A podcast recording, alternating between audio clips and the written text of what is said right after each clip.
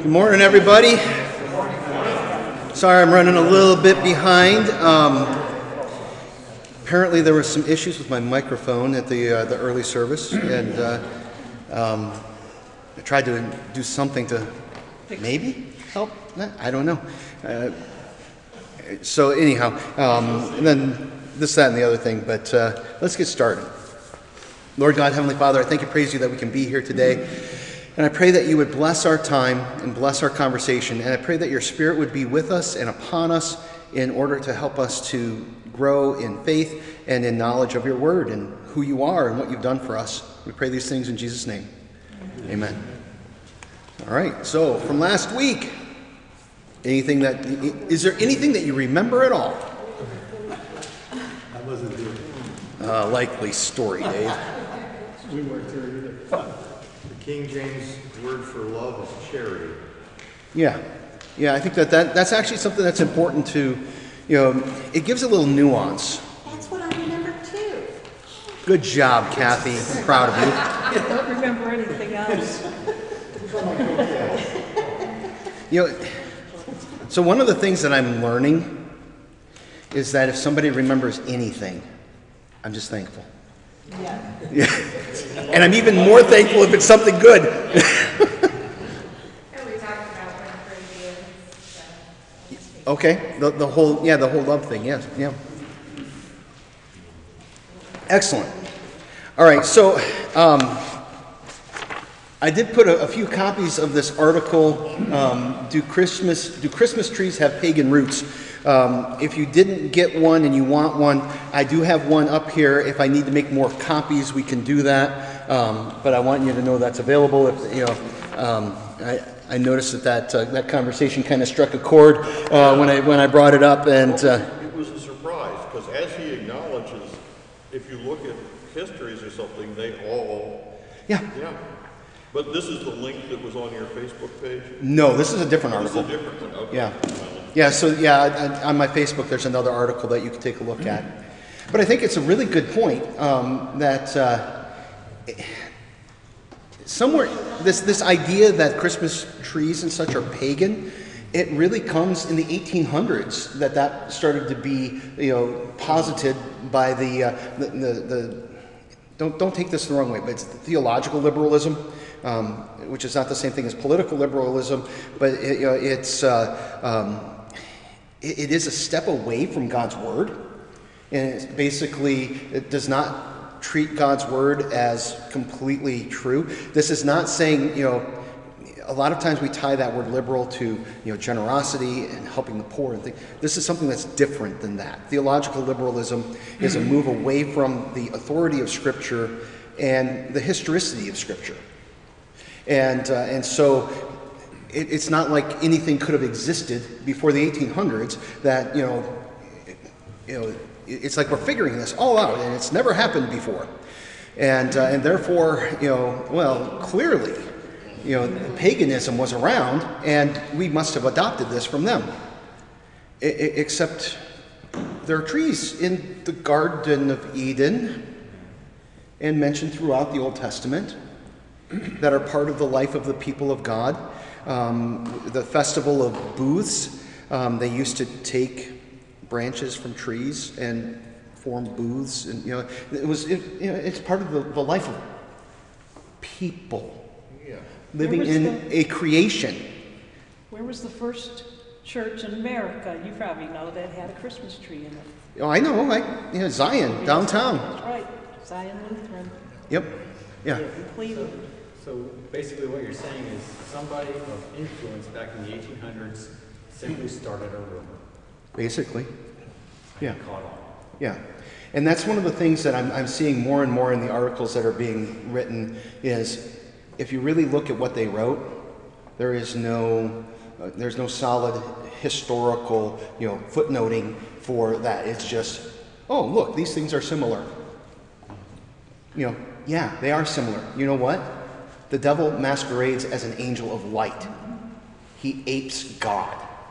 He pretends to be like him. He takes him his things, you know, and if anything, if you want to say that, you know, oh, we stole this from the pagans, we didn't steal it, we took it back. You know, that's I think You know, we just finished doing the, the Huron Carol, one of my favorites. Yeah. And here you have a, a French Canadian missionary presenting Christmas to the, to the Native Americans talking about the chiefs from far bringing uh, fox and beaver pelts to the baby who's wrapped in rabbit skin. Uh, and you know, I think I think the, the flip side of it is when we see something like this that might have come somewhere else, it doesn't it doesn't carry the dirt with it. Right. You know, Satan may masquerade, but Jesus adapts. And we can take things that were pagan. So I, I guess I saw those same things, but I didn't have the reaction that you did to the sort of denigrated Christmas trees. I didn't see it that way at all. I just saw it as here's a useful tradition that we took over and, and, and managed to use it in a Christian way. Have you ever had a pagan come to you and say, "You Christians, you know, Christmas isn't even real. You just stole this from us"? No, I have not Because I have. You know, Yeah. yeah. And it's like, no. Yeah, we didn't steal it. We, we Yeah. did something on the same day, but But it's not even on the same date. no, but it's near it. It is near it. Yeah. You know, and so, oh, you know, the Christians, they just did this because, you know, darkness and light, and, you know, they're just copying us. Uh, in the beginning was the Word, and God said, let there be light. You know, this whole darkness light thing. Oh, yeah, that's, No, that- that's all there. Yeah, you know, and that's that's old. I mean, back to the beginning, old, and uh, um, and, and the, even the date of uh, of Christmas. Um, did I, did I explain the date of Christmas? Yes. Yeah, we talked about that. What- it's- 'cause it's I weird. remember that. It's weird. Do you want to explain it? Well, um, it was, it was like probably when she conceived, not when she gave birth. The great saints, it was believed, died on the day that they were conceived. Conceived, right. So we know that he died around March 25th, Right, and so they're. and so you go nine months out. In December, Yeah. right. Which I, I mean, I have no idea how they would put that together, but that's what they believed. But what about the, the things that you see very often where they say, well, the one thing we do know about the date of Christmas was that it wasn't in winter because of the various fruits that are mentioned on the trees and such. There aren't any mentions of fruit on the, any trees in the Bible.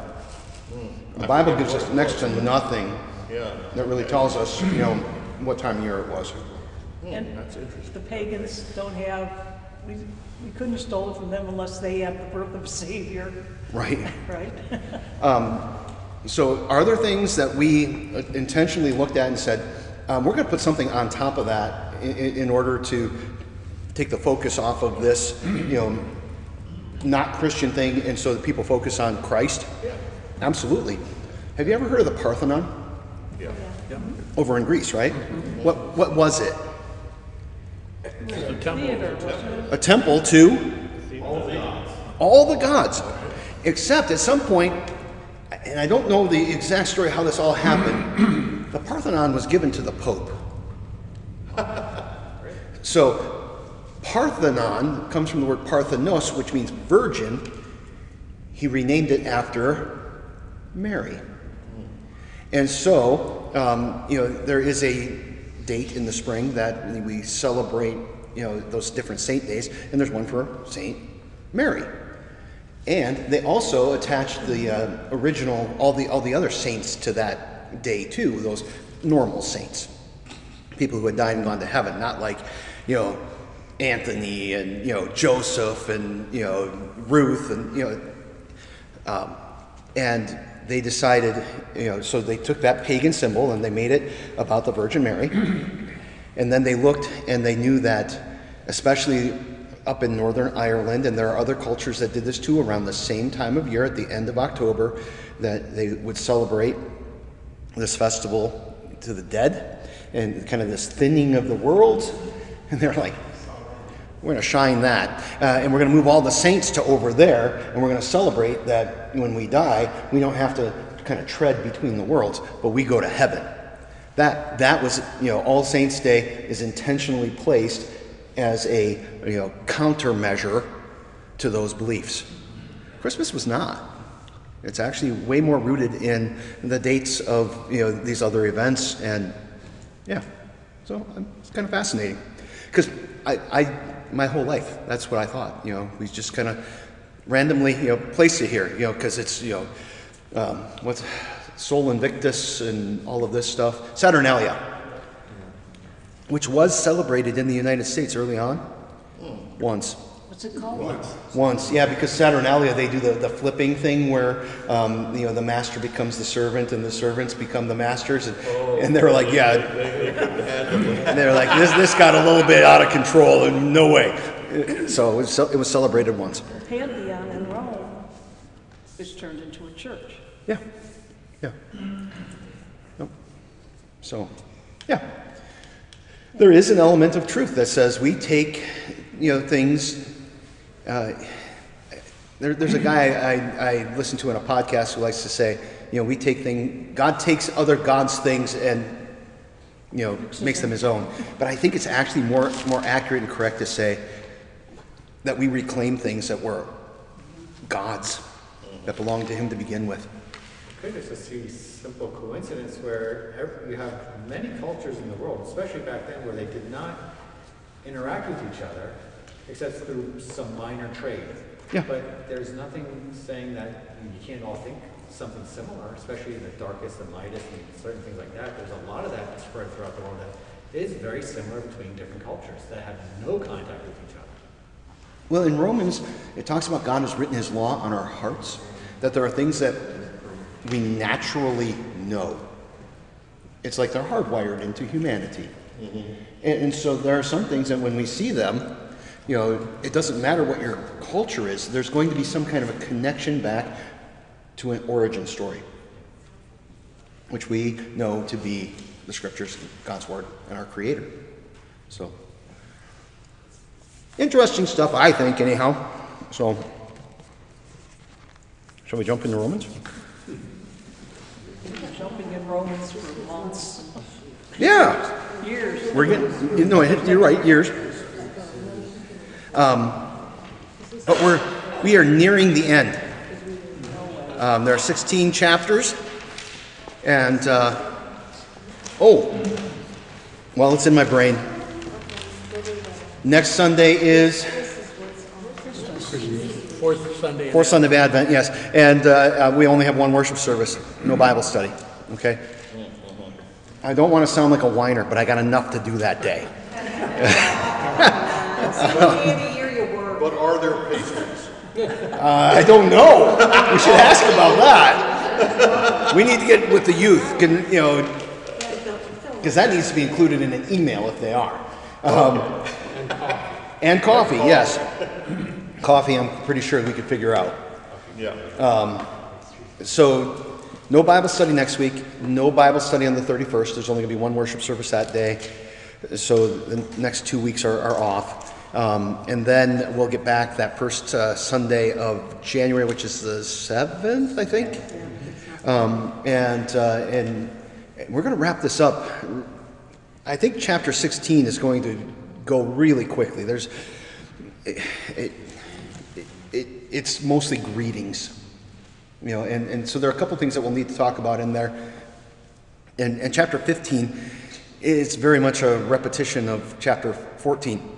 Um, you know, so we're, we are coming up on the end. So we need to figure out, not at this moment, but I'll bring some stuff with me in the new year, um, what we're going to do next. So for the last three years, uh, I have been writing all of this. I do the research, and I write the lesson, you know, good, bad, or indifferent. That's you know what I wanted to do, and just really do a deep dive on this. Um, I think it would be good for us to take some time, good for me to take some time to benefit from some people who are good at writing some curricula, and I will bring some, and uh, um, we can talk about them. Uh, just broadly speaking, I have a a, a series on uh, Lutheran uh, spiritual practices that I'm, I'm interested in. This kind of fits with what I studied um, in my postgrad work, and I'm, I'm intrigued by some of the, uh, um, the authors of those, those books. So um, that's one that I'm interested in. Um, I got a study on baptism that I think could be really good. Uh, I got one on the large catechism. Um, that one could be, I think, interesting. Um, and uh, and then I got a couple. There used to be, well, there still are these uh, Bible studies that are called Life Light, and I, some of you maybe have done those in the past. They're really well done. Um, I've got one on creation, I've got one on new creation, and uh, one on, I think it's like the first eight chapters of Genesis or something like that. And you know, but you know, it's it's an actual curriculum, and uh, there might be some homework involved with some of these things. So you know. So anyhow, we can get back into that in the new year. All right. So we were reading through Romans 14, uh, 13 through 18, which uh, I'll read again. Uh, Therefore, let us no longer judge one another. Instead, decide never to put a stumbling block or pitfall in the way of your brother or sister. I know and am persuaded in the Lord Jesus that nothing is unclean in itself. Still, to someone who considers a thing to be unclean, to that one it is unclean. For if your brother or your sister is hurt by what you eat, you are no longer walking according to love.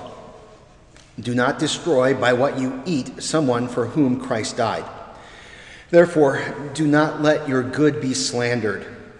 For the kingdom of God is not eating and drinking, but righteousness, peace, and joy in the Holy Spirit. Whoever serves Christ in this way is acceptable to God and receives human approval. So, we spent a little bit of time talking about the matters of freedom, conscience, and love. Uh, we talked about the First Corinthians part of this section. I, I really want to, to hit this, though, because it is so counterintuitive to us as United States Americans.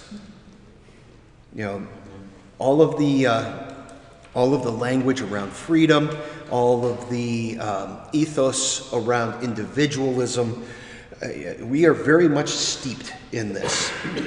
And some of it, is some of it good? Sure, some of it is. You know, and I think that um, I, I think that you know when you look at some of the things that our country um, has accomplished over the, the last couple centuries, uh, a lot of it flows from this kind of self-driven idea. You know, um, but does that mean that it's all good? No. You know, and, and there are things for us to think about in, in terms of how we relate to one another um, as brothers and sisters in Christ. How does that flow out from us in our relationship with our neighbors? And so this idea that comes to us in 1 Peter chapter 2, which echoes what Paul is saying. He says, Submit as free people, not using your freedom as a cover up for evil, but as God's slaves.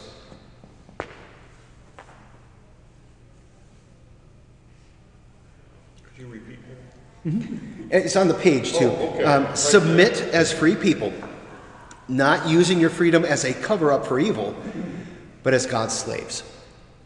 Do we usually tie the idea of submit and freedom together? No, we don't. No, we don't. But they actually do go together when we look at how the Bible talks about the human condition. Um, it talks about, Jesus says, anyone who sins is a slave to sin.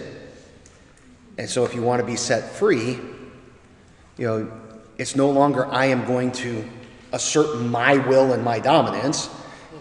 Freedom is actually the ability to submit to God and His will for us. You know, go back to Genesis chapter 3. You know, God confronts the serpent. I will put enmity between you and the woman, between your seed and her seed. If God has to put enmity you know, into the relationship between Satan and humanity, that means there had been, and we were made allies by our sin with the devil.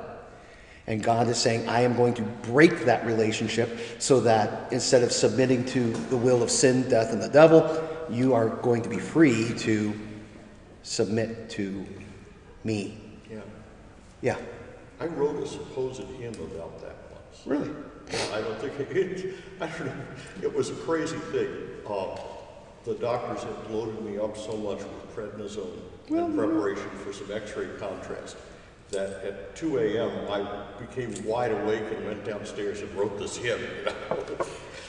it was like Coleridge and the and the Ancient Mariner. But uh, yeah, it eliminated. It, it, it talked about God uh, or Christ, you know, uh, breaking your chains. Yeah, And it, it, it delineated a lot of them, some of the obvious ones. yeah. Uh, some of the not so obvious ones, but which Luther makes reference to, like your children. You know, and Luther talks about that in a mighty fortress. So it's, it's just got a whole, a whole litany of those things. Sure. I'll, have to, I'll, I'll get you a copy. Yeah, I'm glad to look at that. You know, wh- when we, uh, you know, when we think about this, this freedom and, and such, you know, one of the great documents of um, the Lutheran history is something that's called uh, the bondage of the will. You know, uh, Luther, at the end of Luther's life, he basically said, You can burn all of my stuff, but don't burn uh, the bondage of the will or the Heidelberg Disputation. I think he probably, you know, should have included the catechisms in there and some other things too, which we have kept, thankfully. The bondage of the will is a very challenging document.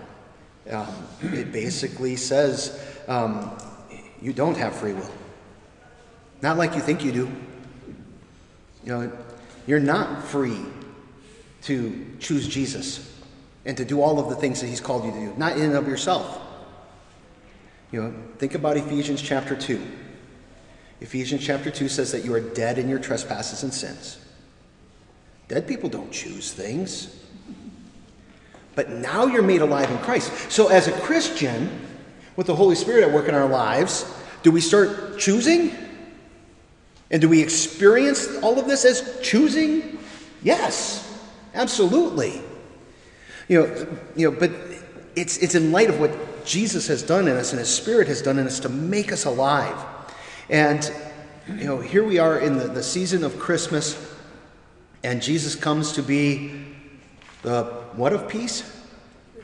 Prince, of Peace, yeah. Um, and uh, we, uh, unto you is born this day in the city of David, uh, Savior, who is, Christ, oh, the Messiah, the Lord. Oh, and a bunch of Jewish people just heard somebody say the word Lord, which is, God, yeah, who is the what of the universe? King. King. But I'm going to tell him what to do. Right? Th- This, this is not language that we're, we're, we're used to dealing in you know, as Americans.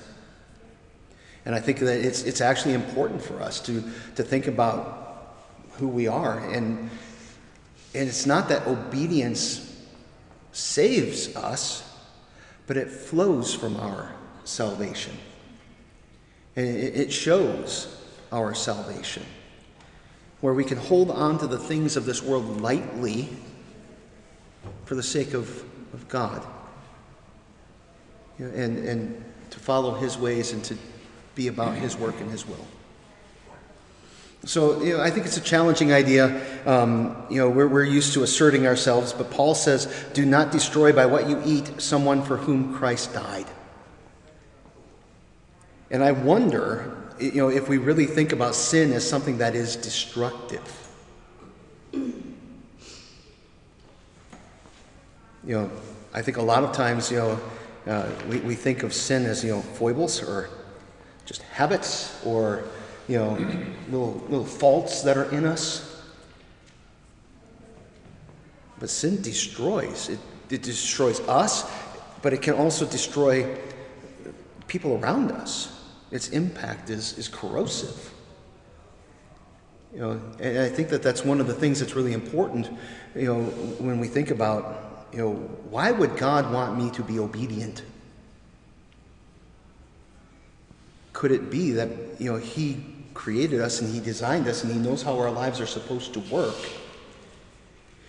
And so He has put some boundaries around us in order that we might have life and have it in abundance, living in Jesus' forgiveness? Could it be that a large part of salvation is realizing that some of these control things which we may have been so scared of are actually things we want to run, we will take joy in running to rather than away from. That's interesting. So, you know, in our salvation, we take joy in obedience to God. And that's something that as a sinner, we're like, yeah, I don't want anything to do with that. I want to do my own thing. Right, Well, right. that's, a, that's an interesting thought. And, and in our, in our individual lives, obedience to God gets broken down into, you mean I have to give up this? You mean I have to give up that? You know, those sort of things. Yeah. And that's hard. Yeah, It, it, it, it chafes against our sinful nature. yeah. We Yeah. spend a lot of time and effort thinking about the things that we're not supposed to do and being upset about that instead of concentrating on the things that we're supposed to do. Yeah. But I think that, you know, knowing what we're not supposed to do is probably pretty important too. Yeah. Yeah. But that's not where the concentration should be. Concentrate. I don't know. Concentrate on God. Concentrate on what God has told you to do and do those things. I, I think I think your first focus is look what God has done for me. Look at the forgiveness and salvation, and then you remember, um, you know, we've got these these three functions of the law that it functions as a curb, a mirror, and a guide. You know, that that first function of the law, the curb, you know, it's saying don't do these things, and when you look at the commandments, you know, they tend to be you shall not. Um, but even within that you shall not, there is the you shall. You know, the, the, you know I- I don't think you can tease those things apart. And in all of it, it's always accusing us and saying, here's your sin. So you better go back to that one that forgives you.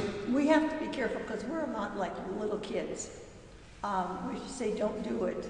They promptly turn around to do it because you Right. put the idea in their heads. And when the Bible says, you shall not, we think, why not sounds good to me. And there we go. Yeah, but in Romans it says that's exactly what the law is for. It, it causes this in us, and we're like, you tell me I'm going to do it. You know, and so it reveals sin to be sin, so that then we're like, oh yeah, I do need forgiveness, and I do need someone to save me from Myself. myself.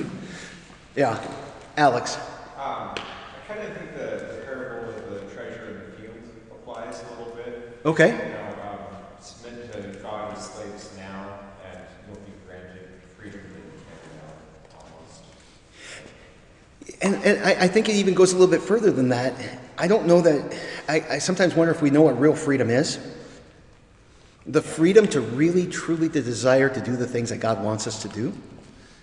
You know, I, I know that there are a lot of times that I do things purely because I know that that's the right thing and not necessarily because I want to. You know, and that there's often a, that, that tug. And to be so completely free that there's no thought of, you know, should I do this or not? No, it's just like, oh, yeah, that's what I do. You know, that, I think that's going to be a really radical experience. Yeah, Yeah. I think so too. So, Yeah.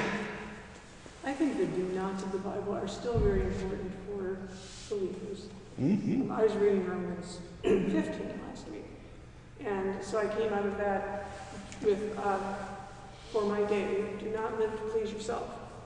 Well, I have to have it that way because I am prone to live to please myself. Yeah. And so just to be told, don't do that. Yeah. But then it also gives you what to do in Yep. 15. Yep. Live to please your neighbor for his good. Yeah. So God tells us don't do this, but he never leaves a vacuum. Just don't do that, do this. Yeah. Yeah. And, and again, that's one of the things I love about the, the, the small catechism when Luther explains the, uh, it's don't, but do. You know, it, it, it- and that's essential to our lives. We have to be taught not just what not to do, but what to do in order to live this life of faith. I, it's I, good stuff. Because it all comes from the Bible. Yeah. Um, so, you know, I asked the question there for us to think about, you know, do we think of sin as destructive? And then the other thing that I, I, I think is important for us to think about in terms of our change of perspective as we look at people Do we look at others as someone for whom Christ died? Not always. Yeah, not always. It can be challenging. You know, um, I remember uh, back when I was in eighth grade, uh, my pastor was teaching confirmation class, and um, and he he he, he just kind of asked the question, well, who does God want to to be you know in church? And uh, we were all like, well, everybody.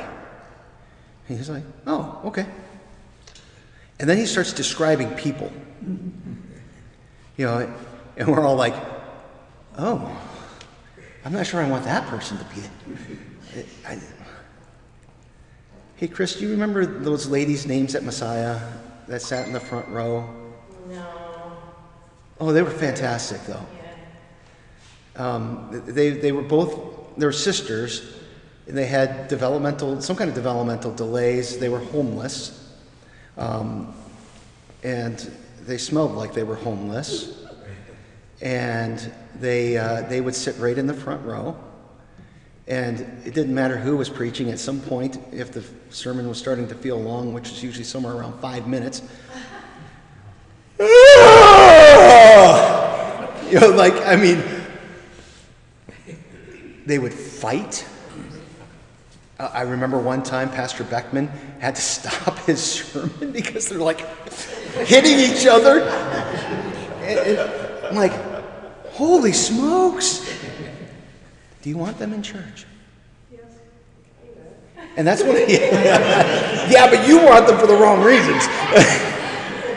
And, and that was one of the beautiful things that I learned from Pastor Beckman, just the way that, you know, he loved people that, that came into that church just exactly the way that they were, and, you know, and, and just received them that way. Doesn't mean that, you know, the behavior was going to be accepted. It didn't mean that he wasn't going to call out sin, but they needed to be there because they had been affected by something destructive in their lives.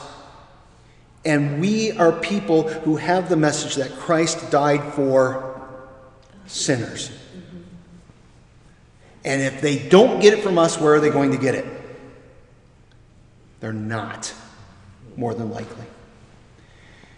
And boy, oh boy, does that open us up to some challenging situations and important ones when we think about the souls of others connected to our mission, connected to our purpose. This is, this is, this is our, our product, so to speak. The message that Christ died for you, for all people.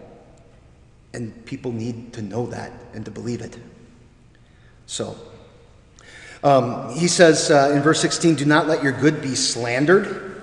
Um, and, uh, uh, and basically, he's saying, You've received good gifts. You have real freedom in your lives. Don't use it in such a way that it becomes a curse in other people's lives. You know, um, you know, don't, don't put yourself in a situation where you know, people are going to speak badly because of your, your freedom. You know, he's not saying that you're not free. He's saying restrain that so that it doesn't harm others.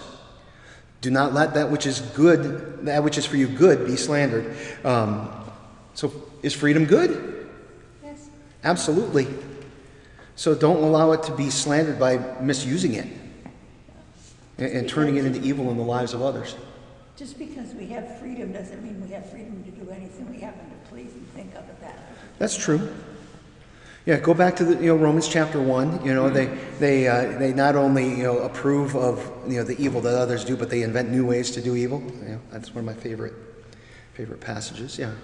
Freedom is a double-edged sword because you have the freedom to choose between good and evil.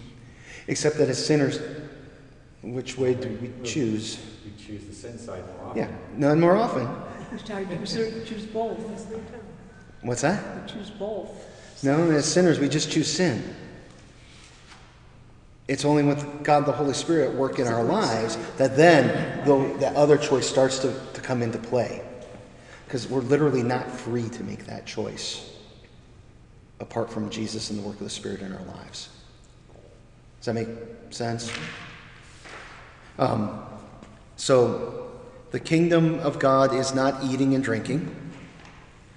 In other words, it's, the kingdom of God is not you know, your own liberty and your own freedom, do whatever you want. It is righteousness, peace, joy. And all of those things are worked in the Holy Spirit in our lives. So when we look at, at who we are as the people of God, as we look at ourselves as a congregation, these are some metrics for us to think about. Is there righteousness? Is there peace? Is there joy in our lives?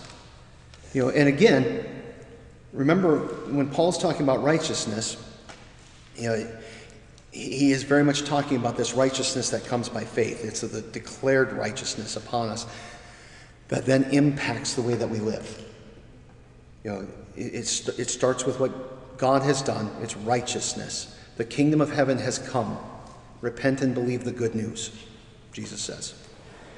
And that's going to give us peace because the relationship that we have with God is no longer one of antagonism because he has put enmity between us and the serpent and he has reconciled us to himself. And isn't that good news to have joy at? That what he has done for us actually restores us to our God and our Creator? Righteousness, peace, and joy. And it's all God's work in our lives. Can you, can you not be a believer and have righteous, righteousness, peace, and joy?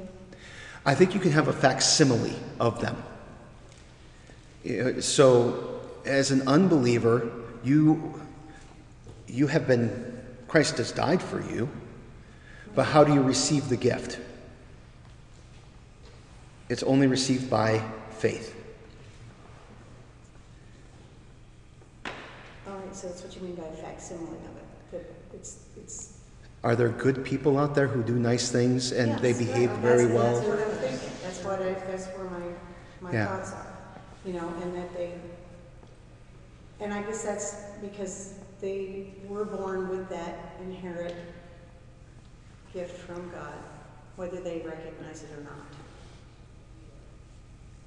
They were born with their sin. Yes, they were, but he also gave us the. Christ died for all For all people, people, right, and died for them as well. and he died for them as well. So the only way anybody gets into hell is by climbing over the dead body of Jesus. Right. However, are there people who will climb over the dead body of Jesus rather than receive his gift? Yeah. Yeah. Yeah, faith has to receive the gift. So God chose us. Do we choose God? Now that he's raised you, Yeah. but beforehand, what do dead people choose? We don't have a choice. Right. Yeah. Yeah, you're in bondage to sin. Slaves, it talks about, you know, in, in like Romans chapter 5. Mm-hmm. And so, you know, how does the slave get freed? You know, usually the way a slave is freed is he dies. And what happens when we're baptized? We're baptized into Jesus' Yeah. death. And that's the gift he gives you. He gives you death to your sin So so that you can have new life. baptized but turns away from their, away from it? Yeah, it is possible to, you know, reject our faith, you know, and, um, and, uh, you know, but has the gift been given? Mm-hmm. Sure. And maybe the gift is rejected. Does that mean that God is no longer working in the person's life? No. No. No. You know, and so hopefully that person comes to repentance, you know, and, you know, lives in faith again and receives the gifts rather than rejecting them. You know, because remember that the word repent means to turn. You know, and, and we need that repentance in our lives.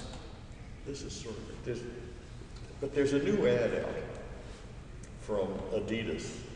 I find it a very disagreeable ad. I do not like it and will never buy any of their shoes because of it. But it features pictures of a lot of frustrated, angry babies. Have you seen that? No. you know, trying to do things and failing. You can't control the ball. You can't control your bowels. You can't. it goes through this, and, it, and it, it, but it rings a bell that when he, things I remember, or maybe I remember remembering because it's way back, but older than that. But as you start to grow up, you discover you can move your limbs and you can make things happen. And you enjoy that. and then you discover there are limits. I can lift this, but I can't lift this. And, and, and there's a frustration, a bodily frustration, and a rebellion, not against any moral laws, but just about basic reality. And, and I can just, I feel that when I, when I feel that I want to do something that I know I should, I, it, it- there's an echo of that through everything. Like, Yeah. Yeah. Yeah. We- We're always torn in this world. You know, the good I would, I don't. That which I hate, that's what I do. That, that sounds vaguely familiar. Is it, what book is that in? it's almost like he covered so many different things in this book. Yeah. Kind of like reading Dr. Seuss. So, um, verse 18 Whoever serves Christ in this way, whoever serves Christ in the way of righteousness, peace, and joy, um, that person, uh, they're serving him. He, it's, it, the person's a slave to Christ. So, we're either slaves to sin or slaves to, to Christ. And slavery to sin leads to death, and slavery to Christ leads to life.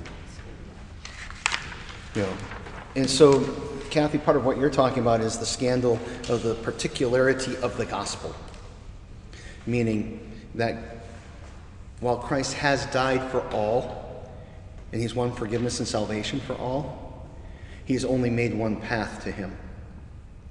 You know, in Acts, it says, "There's no other name given under heaven given among men by which we must be saved." In Jesus, and Jesus says, "No one comes to the Father except by me." You know, so you know that's Well, I wasn't, I wasn't thinking that, that this righteousness, peace, and joy would get them to heaven. okay. I mean, I was, that wasn't, but, I mm-hmm. do- but they do have that in their, but I mean, people Like that they. Yeah. will have that in their life, even if they're not, but, but like you said, it's probably, it's not the same as, I mean, because I, I, you know, it's, it's not the same. Yeah, yeah. It, it's a But that's fac, what it's a they know. facsimile. Yeah, But it, and know. it'd be That's what they know. Yeah. And would label it that. So, are there people who um, do not know Jesus who are very peaceful? Yes. You know, but they don't they don't have the full sense of peace, like in the Hebrew word shalom, that is really rooted in the sense of um, healing and having a right relationship with God. They, they don't have that. They might have a lot of peace in terms of how they interact with the world and with other people, but it's not the same thing because they're, they're missing that key part. Uh, did I see your hand, Sue? Yeah. Um, with that, it could just be that they're fooling themselves about something. But hopefully, people being around us, they'll experience real, Right. Not internally for themselves, but they will actually experience the peace of God through us. And, and what you're hitting on there is one of the really important parts of you know, why Christians should live and behave differently. It's not for our benefit and it's not for God's benefit, it's for the people around us. The sad thing is, when people think that that good behavior is what's gonna get them into heaven. Right. And that, that's sad. Yeah, it is. But God forgives that too. And He repents us of that too. Um, and so, you know, we, we want to be, um, how does the verse go? Uh, whoever serves Christ in this way is acceptable to God and receives human approval. Um, so we're well pleasing to God when we live in righteousness, uh, peace, and joy. And, uh, you know, remember, it's Christ's righteousness on us. And that is going to sometimes lead to the approval of others. Um, they will say, look at how they live, look at how they behave. That's different. You know, in Acts, a lot of people were drawn to the church because of the way that the Christians took care of one another. Yeah. You know, they, they, they, you know, they loved one another. They cared for one another. They provided for one another. Um, and so both of these are tied to obeying Christ in the way of the kingdom of God, uh, righteousness, peace, and joy. So um, I'm at time, but basically, uh, it, I'm not going to read Romans 14, 19 through 23. Please read that on your own, but it reiterates really everything that's been said. Um, and then we'll pick up this question when we come back in the new year. Everything that is not from faith is sin. We'll pick up the, on that idea, okay? All right, thank you, everybody. Um, if you haven't gone to church yet, go to church. I think the sermon isn't too bad this week, so.